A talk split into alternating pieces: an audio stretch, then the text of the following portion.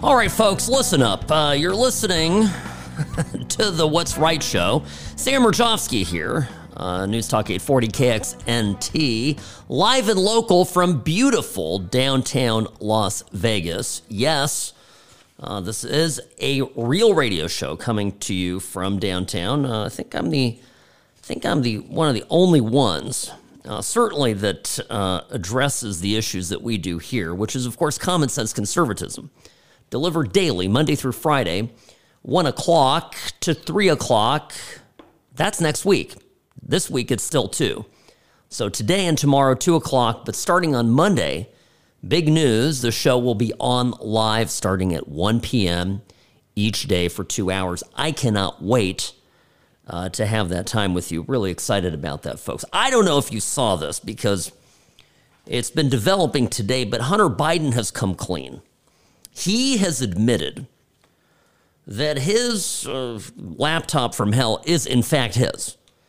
So he's come out and said, "Look, it's it's mine." And by the way, this is all through lawyers, and, and I'll explain what this means because I can see through the strategy that the uh, team Hunter Biden is uh, employing here. So his attorneys have issued a number of letters including to top Justice Department and Delaware Attorney General Office uh, litigators, prosecutors, asking that this matter be investigated. Now, look, I, I mean, you've seen what's on this thing, right?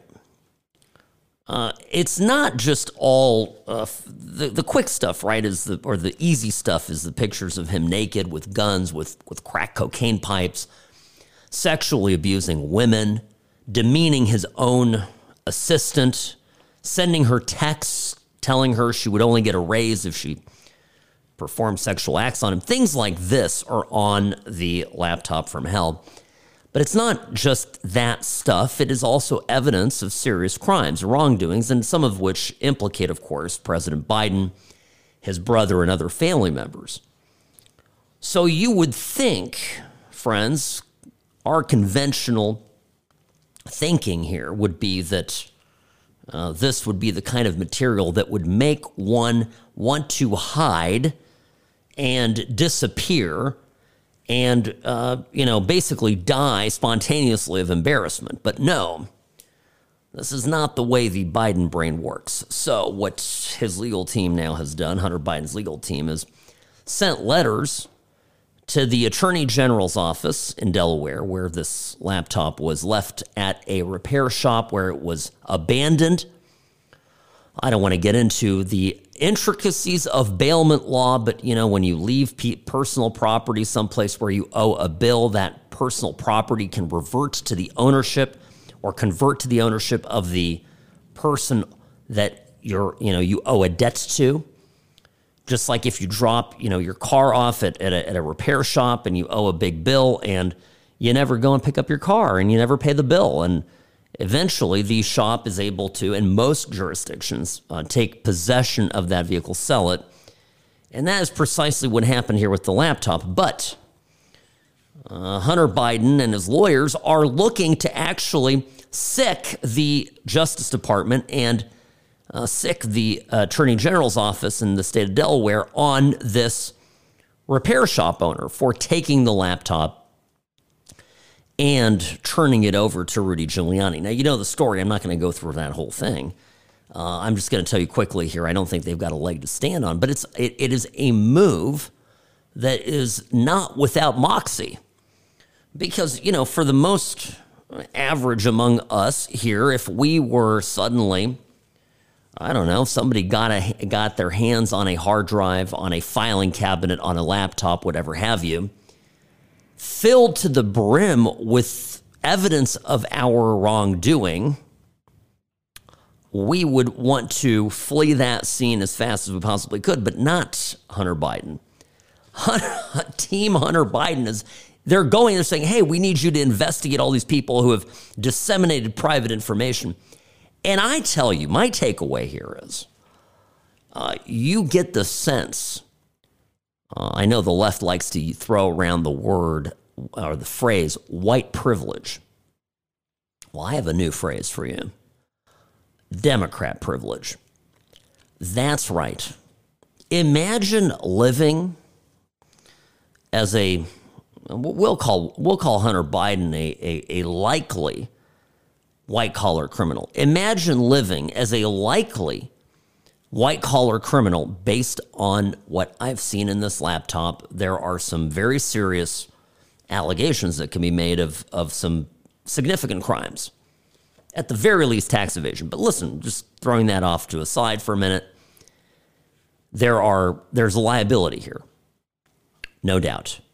Imagine having the confidence that you can go to the FBI, Justice Department, right? Go to the feds, you can go to the Attorney General in the state, and they are going to go and look at this and help you. It is unbelievable. Name me one Republican that would feel comfortable going to the FBI for help if the facts were analogous or aligned in any way closely to what is occurring here with Hunter Biden? The answer is I, I can't think of one. And so, you know, my takeaway as I see the story here is, is you know, I, uh, by the way, there's been some developments. You see that the FBI wants to build. I, this is a great story. They want to build a new headquarters. It's going to rival the size of the Pentagon. The building that they are in now uh, apparently has become a bit cramped. So they are they are looking to develop a new site for the uh, headquarters of the FBI.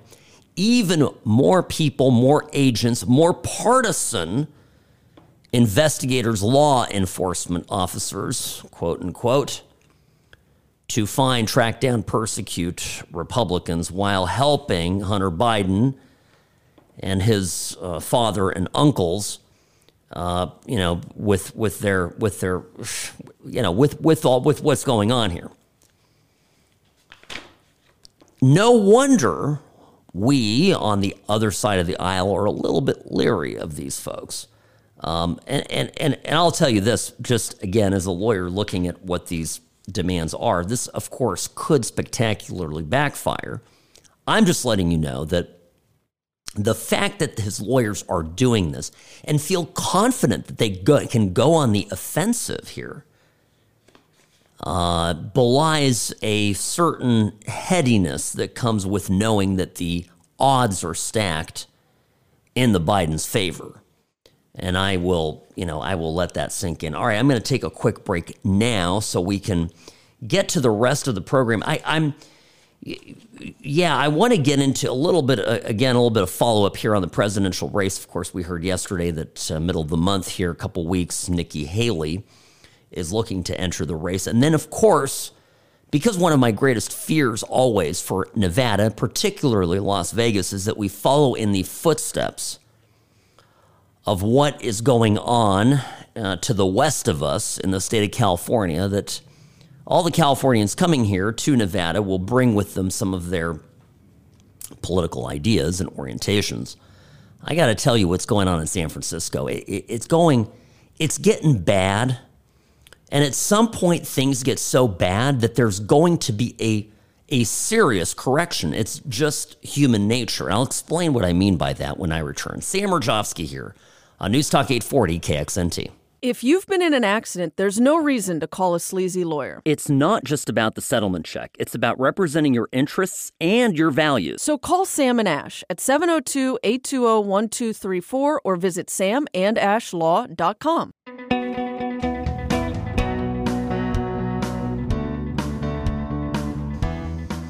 Friends, Sam Mirejovsky here, uh, News Talk 840 KXNT, live and local. You're listening to the What's Right show. Last week of us being only one hour, beginning on Monday, we will be here Monday through Friday, uh, starting at 1 p.m. to 3 p.m. There we go. I know how to count my hours, uh, two hours every day, starting at 1.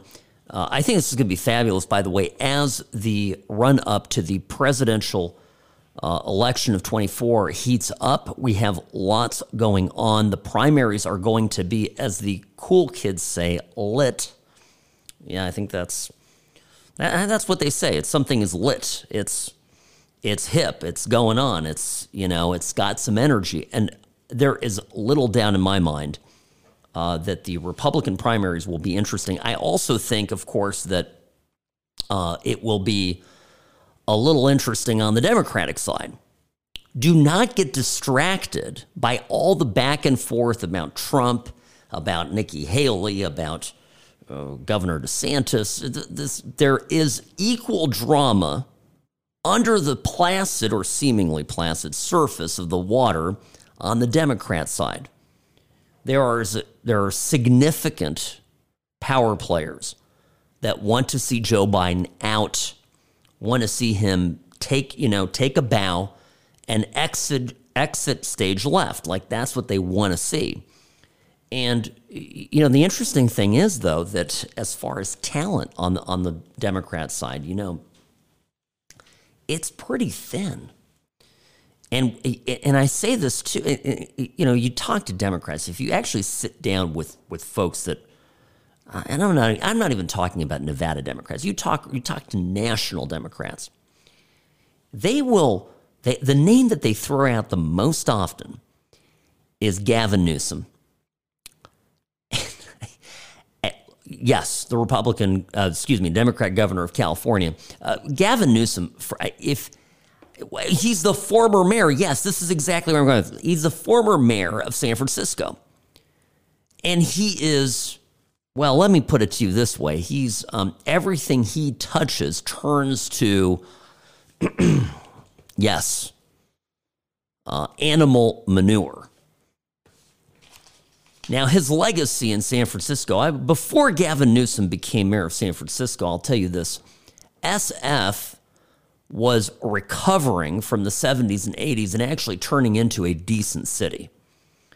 I may have mentioned this here a couple times. I, at one point in my life, I was interested and had was keenly, I guess, exploring the opportunity of, of moving to to the city and it was I was looking to get into law school. I applied to a number of law schools in San Francisco. There was one very good law school in San Francisco that accepted me, and that law school was.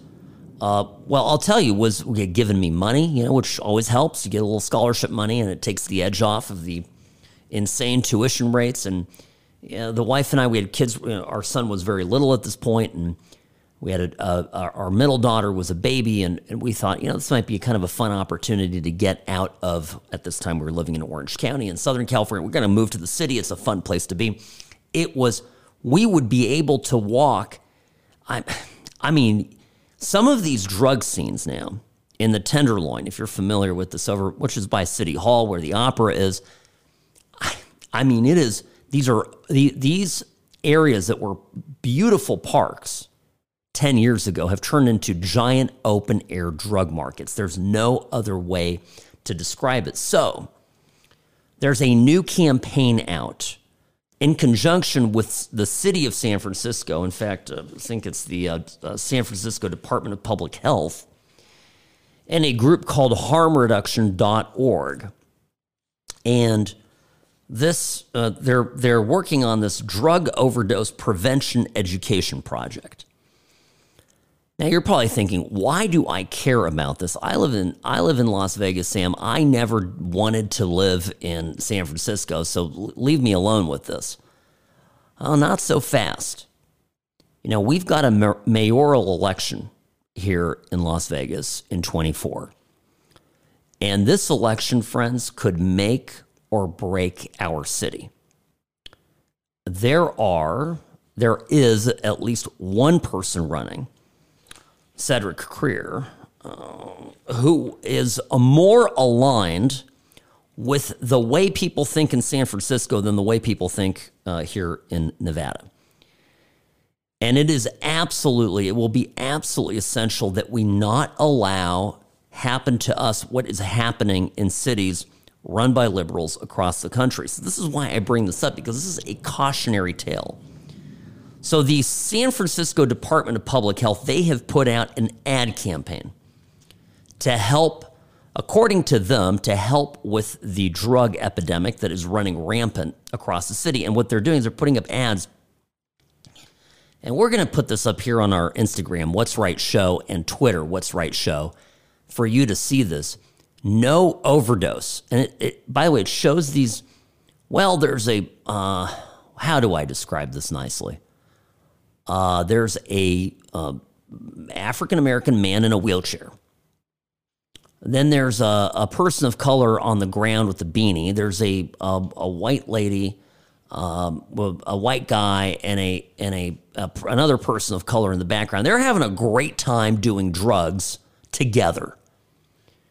And this campaign goes no overdose. Do it with friends, is what the ad encourages people to do. Use meaning use drugs, with people and take turns. Try not to use alone or have someone check on you. There's another one uh, here that says no overdose. Take it easy, go slow, and use less at first to test the strength of your drugs. Change it up. There's another one. It, had, it shows a group of, um, I don't know, uh, well, there's a trans person it looks like in this ad, so they're they're they're really trying to a broad appeal. At least I can't even tell. Maybe there are two trans people in this ad. Change it up. Try ingesting or smoking uh, instead of snorting. Now, what's the problem with it? By the way, there's more of these, and they're they're all over buses. They're all over bus stops. This city has decided that the way that they're going to take care of illicit drug use is by encouraging people to do more of it, making it fun and make it safe.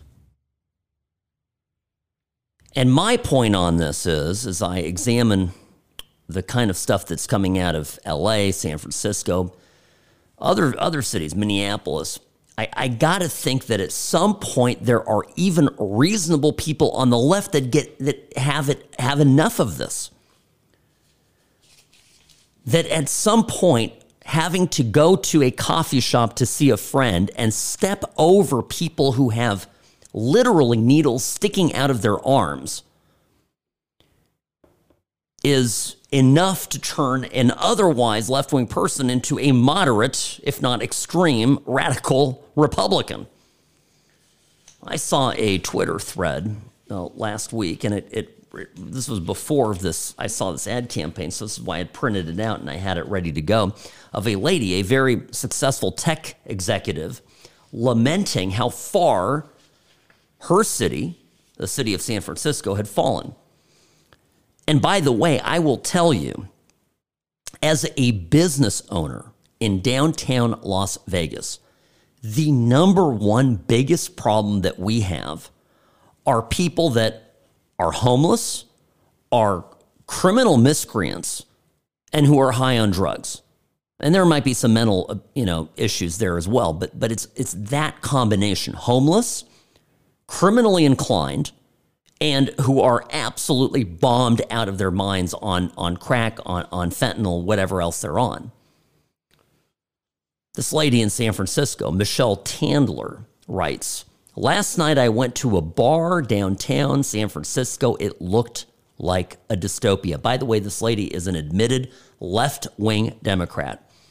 She writes I saw hundreds of people folded over, likely high on fentanyl, or sitting on the sidewalk smoking. Yeah, I, I relate to this.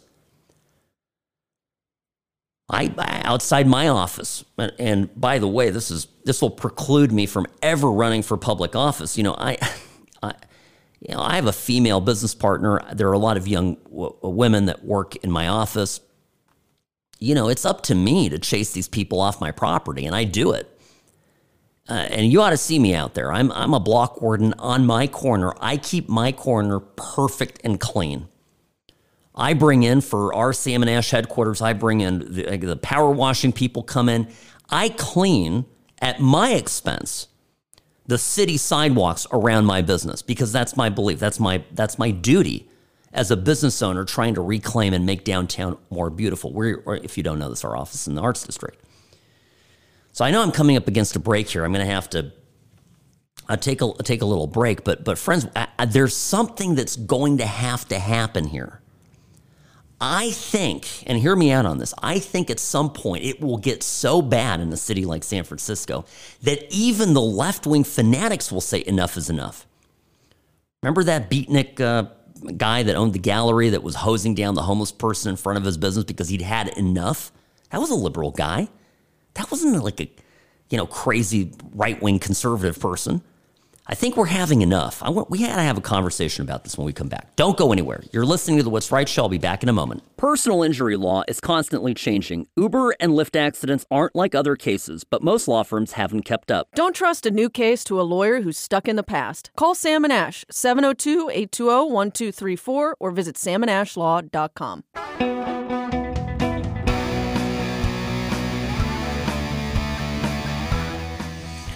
Oh my gosh, yes. Don't let me forget talk about masks.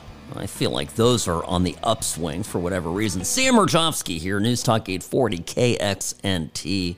You're listening to the What's Right show brought to you by Sam and Ash Injury Law. 702 820 1234. Sam uh, and ashlaw.com. Samandashlaw.com. Because you deserve lawyers that share your values. Um, I am perplexed by the number of people driving alone in their cars wearing masks. I'm also per, I'm perplexed a little bit. I was I had a flight to Florida this past weekend, and I'm on the plane, and uh, the wife and I are sitting. You know, it was a Southwest flight, so we're sitting in a. I have the aisle seat. Uh, Sherry's in the middle seat, and then there's a person, a lady sitting in the window. She had one of the most intense looking masks I've ever seen. I thought maybe she was planning to throw a smoke bomb uh, in the middle of flight or attack us with with ricin or something because it was it was no, it was a legit like a almost a gas mask. It was made out of heavy duty plastic, um, and it looked tremendously uncomfortable. And then we landed in Vegas, and she had, I guess, then took it off and put on an N95 mask. So she made us. Where I'm going with this is, it, it seems to me there is a certain section of our population that just will always give into fear.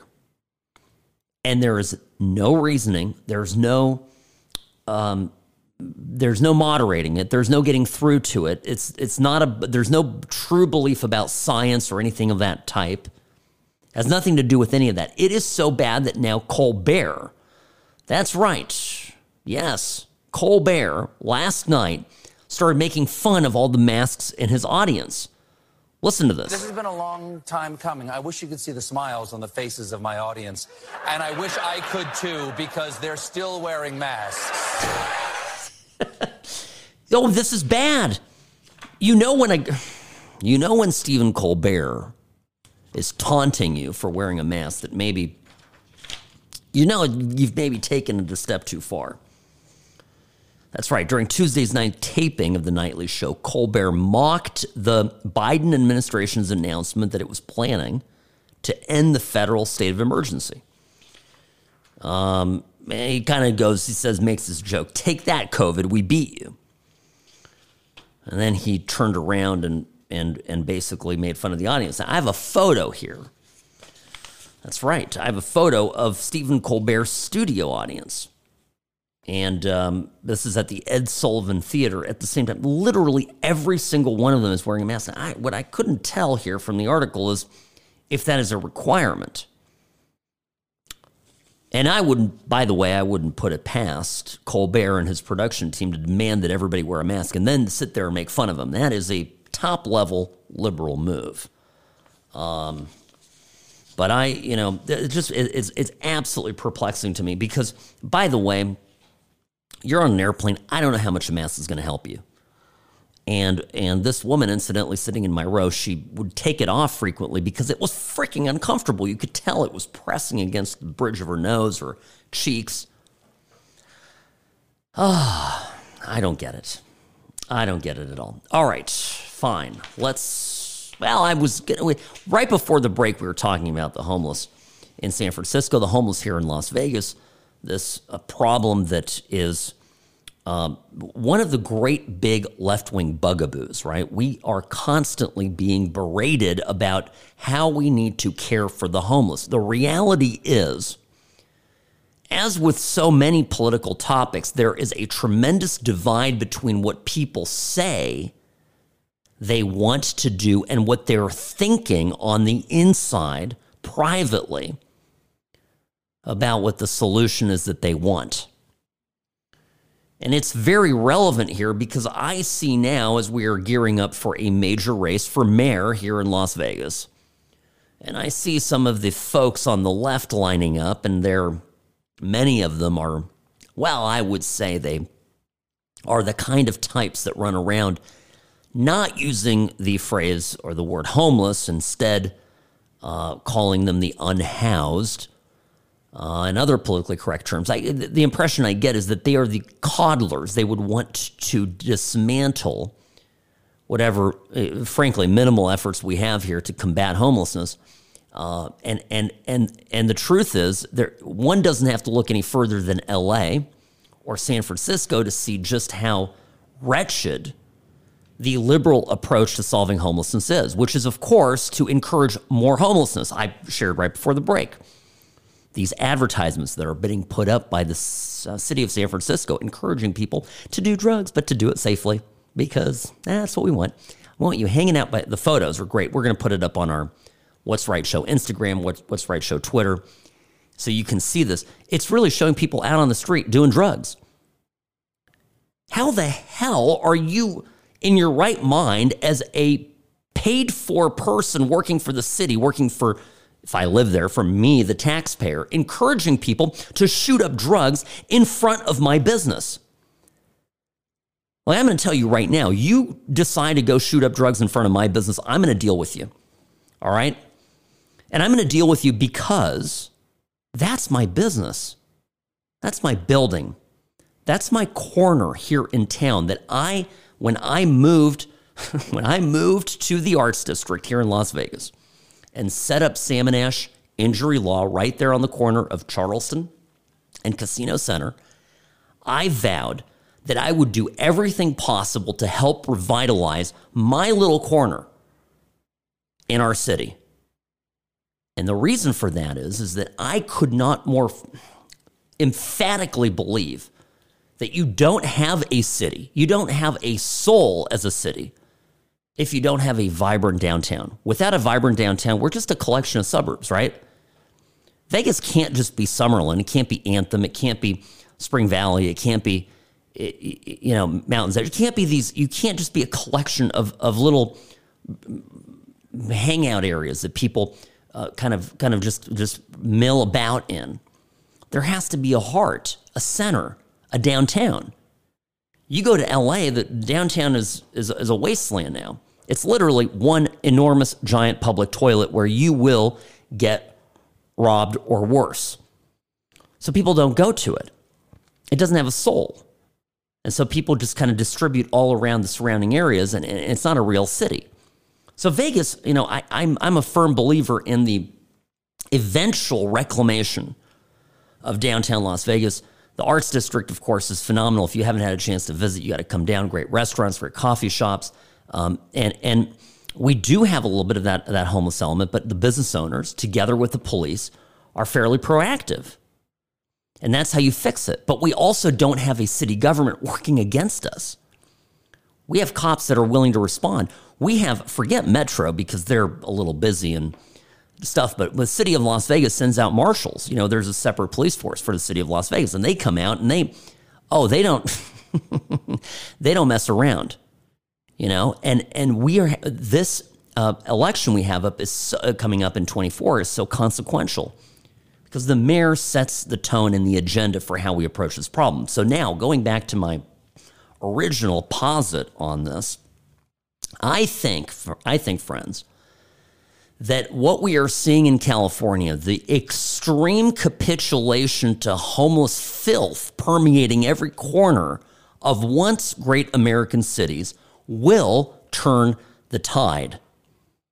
at some point, even bleeding heart left wing lunatics are going to look at it and say, How much human crap am I willing to step in every day that makes my belief system worth it? There's something about stepping in human, and I have to be careful, I don't want to say the word, but there is something about stepping in human excrement that really makes you rethink your, your decisions in life. I'm, well, I'm not kidding. I mean, it's a real thing. You, I always joke San Francisco. I have two dogs that I adore. Uh, I always joke that San Francisco is the only city where where dogs have to worry about stepping in human poo. Um, but, well, it's well, it's true. It's true. It's also true in LA. It's true in, in, in Minneapolis to some extent. It's true in a lot of left wing cities. And, and, you know, where you don't see a homeless, major homeless problem, you go to Miami, for example. Suddenly, miraculously, in a Republican run major metropolitan area that, by the way, has fairly decent weather, you don't have the same problem. And it's because they don't put in policies that encourages homelessness because they have run the homeless scam artists, all the people that profit off of more people being out on the street. They don't encourage them, they don't fund them. It's all, I don't want to use the feed the pigeons analogy, but the, the point is that when you think that the problem, the way you solve the problem with homelessness is to hire more high six figure you know, people to run various homeless mitigation programs, you end up with a bigger problem because the bureaucracy that is out there purporting to help is becomes in and of itself a self-perpetuating problem. The homeless problem goes away, then people lose their jobs. They lose their funding. It's common sense. So when it comes here to Las Vegas, we, we have to get real. And the answer really is we had a once upon a time there was a great mayor here, and uh, well, let's we we know who he is, right? But we we, we well, what did we say about this? He said, you know, the uh, best thing is we got plenty of desert. Build a tent camp, put beds in there, ship them off in there, and that's the rule. By the way, that's the federal rule. If you can provide bedding beds, if you have adequate beds for all the homeless out there, you can remove them from the street, no camping. So that's the solution. And where those beds are, they don't have to, there's no rule that they have to be right in the heart of downtown. In fact, they ought not be. They ought to be in a remote area. And, and that's the truth. And I, I think at some point, the problem in some of these cities is going to get so bad that even the liberals are going to begin to sound like conservatives. All right, when we come back, uh, Kevin McCarthy met with Biden talking about the debt ceiling uh, limit. You know, there's a big uh, conflagration about that in the Capitol. Will he just bend over and take it like most Republicans? I'll give you my thoughts when we return. Sam Mirejovsky here on News Talk 840 KXNT.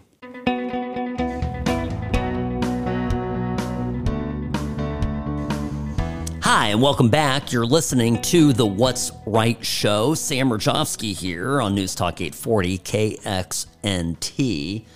Now, you know me, of course, from seeing the billboards, uh, Sam and Ash injury law. That's right. I am the less good looking of the two lawyers on there. These are the pur- purple billboards that you see around town. It's one of many, many personal injury law firm billboards that you see. And, um, and yeah, I'm sorry about that. So I'm just going to apologize here and now for you having to endure all the lawyer advertising here in Las Vegas. Um, so I won't beat you over the head with it today. I want to, I want to get to friends. I just you know, it's. I will tell you, Kevin McCarthy, Speaker of the House, leader of the Republicans in the House of Representatives, and also uh, now, thankfully, in charge of the House itself by virtue of the slim Republican majority there. He is uh, he is locked in a bit of a contentious fight with Biden and the rest of the Democrats over raising the debt ceiling. Biden and the Democrats have already been very clear in stating their position, which is, and I'll summarize it we want you to simply raise the debt ceiling limit. We will not offer any cuts of any kind uh, to to entitlements and such that you know cannot be cut. And that's been their position. End of story. Now, entitlements, by the way, what, this is what do we mean? We mean the some of these untouchable, holy grails uh, of democratic uh, funding uh, lore. For example, uh, things related to Medicare, funding related to Medicare, uh, other social security, for example. Um, what else do we have? Various welfare programs, right? And this is a non-starter for uh, for Democrats to cut any of these. By the way, uh, historically, Republicans in Congress have proven that those programs can be cut, in fact, and still uh, maintain quality of care and at the, at the same time balance budgets. We saw this, of course, with uh, with the Republicans in 1994. Newt Gingrich, Contract with America, did a number of cuts uh, that eventually produced a balanced budget and at the same time, uh, arguably, uh, put our country in a better position. So th- this is this is why the Republicans must hold firm. The question I have, of course, is, is uh, will the current Speaker of the House, Kevin McCarthy, hold firm. He had a meeting yesterday with Biden, came out saying he feels optimistic that a deal can happen. Um, but here's McCarthy last night. This is hours after he met with the president, talking to Sean Hannity about on his TV show, uh, talking about uh, how why the national debt is the biggest threat to national security. We have watched what the Democrats have done. They brought us inflation all their movement of all this runaway spending not just brought us inflation, hurt the supply chain. They changed the policies so people would stay home and not go back to work. The damage that they have done just in the last four years, we have to correct and get us onto a path. Look, anybody will tell you, no matter what study, uh, U.S. general or not, the greatest threat to America is the size of our debt. Well, absolutely. And by the way, this is true for us as individuals, as families, as businesses, right? If you are over leveraged, you have a problem. And we're getting to a place where we're critically over leveraged. Now, Democrats want to just get it their way. McCarthy continues when he talks about what uh, has happened for the last four years, and particularly discretionary uh, spending. Remember, the Democrats were in power for four years. They increased discretionary spending more than 400 billion.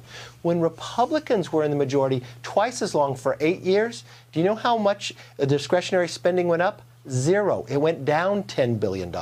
So we have the credibility to make this happen. But at $31 trillion debt, our debt is larger than our economy. And that, to put it simply, is not a good thing. Okay, so I'm just you know just letting you know this. Now he goes on to say, uh, talking about the interest on the debt. By the way, any idea what that is? You know, I mean, some of us have maybe a little credit card debt, and we get a little overwhelmed by what that payment is every month. Imagine being Uncle Sam and having any, any, any guesses on how big our interest payment is? Here's Kevin McCarthy describing it. The Democrats have spent like there's no tomorrow. That's the wrong one. Here it is. Oh, the no, Democrats have spent like there's no tomorrow. We want to make sure tomorrow's better than today. If nothing happens in the next 10 years, we will well, pay $8 trillion just in interest. That's almost a trillion dollars a year in interest. A trillion dollars in interest a year. How's that? Let that sink in. So Democrats, of course, don't want to cut anything. They don't want to cut any of the any discretionary uh, spending, and in particularly not any entitlement spending. And the Republicans are going into this with a mandate, in my view. The, the reason that many of these uh, more conservative members were elected to begin with was because people wanted cuts made and, a, and a, the budget finally balanced. This is a huge fight, and it is a cornerstone fight. So here's what I, I think it will happen here. Um, I think that McCarthy will have a very difficult time uh, backing away from from uh, getting through some degree of cuts. And that's because of all the rule changes he uh, conceded to uh, in his pursuit of becoming Speaker. When I told you that the uh, multiple, multiple rounds of voting that brought about serious concessions uh, by party leadership in the House was a good thing, this is what I meant. You have a handful of very um, I think, more principled Republicans than Kevin McCarthy who will hold his feet to the fire. So he can't, you know, the best thing you can do going into a negotiation, by the way, with Biden is say, hey, you either give me some cuts and accept some cuts, or I'm not going to get anything done because I've got those 30 guys in there in the building holding a gun to my head. And putting the Democrats in that position, by the way, is going to be a um, I think uh, the, the way you, you gain leverage. So, so in my view, I don't think he can back down and get mushy. I don't think he can even organizationally, right, logistically, uh, fold because back behind him are, are, folks that will mutiny and ending him making one of the shortest speakers in uh, the history of the House of Representatives. All right, I got to run. That's the music. Sam Mirejovsky, the What's Right Show. I'll be back tomorrow. I'll see you then.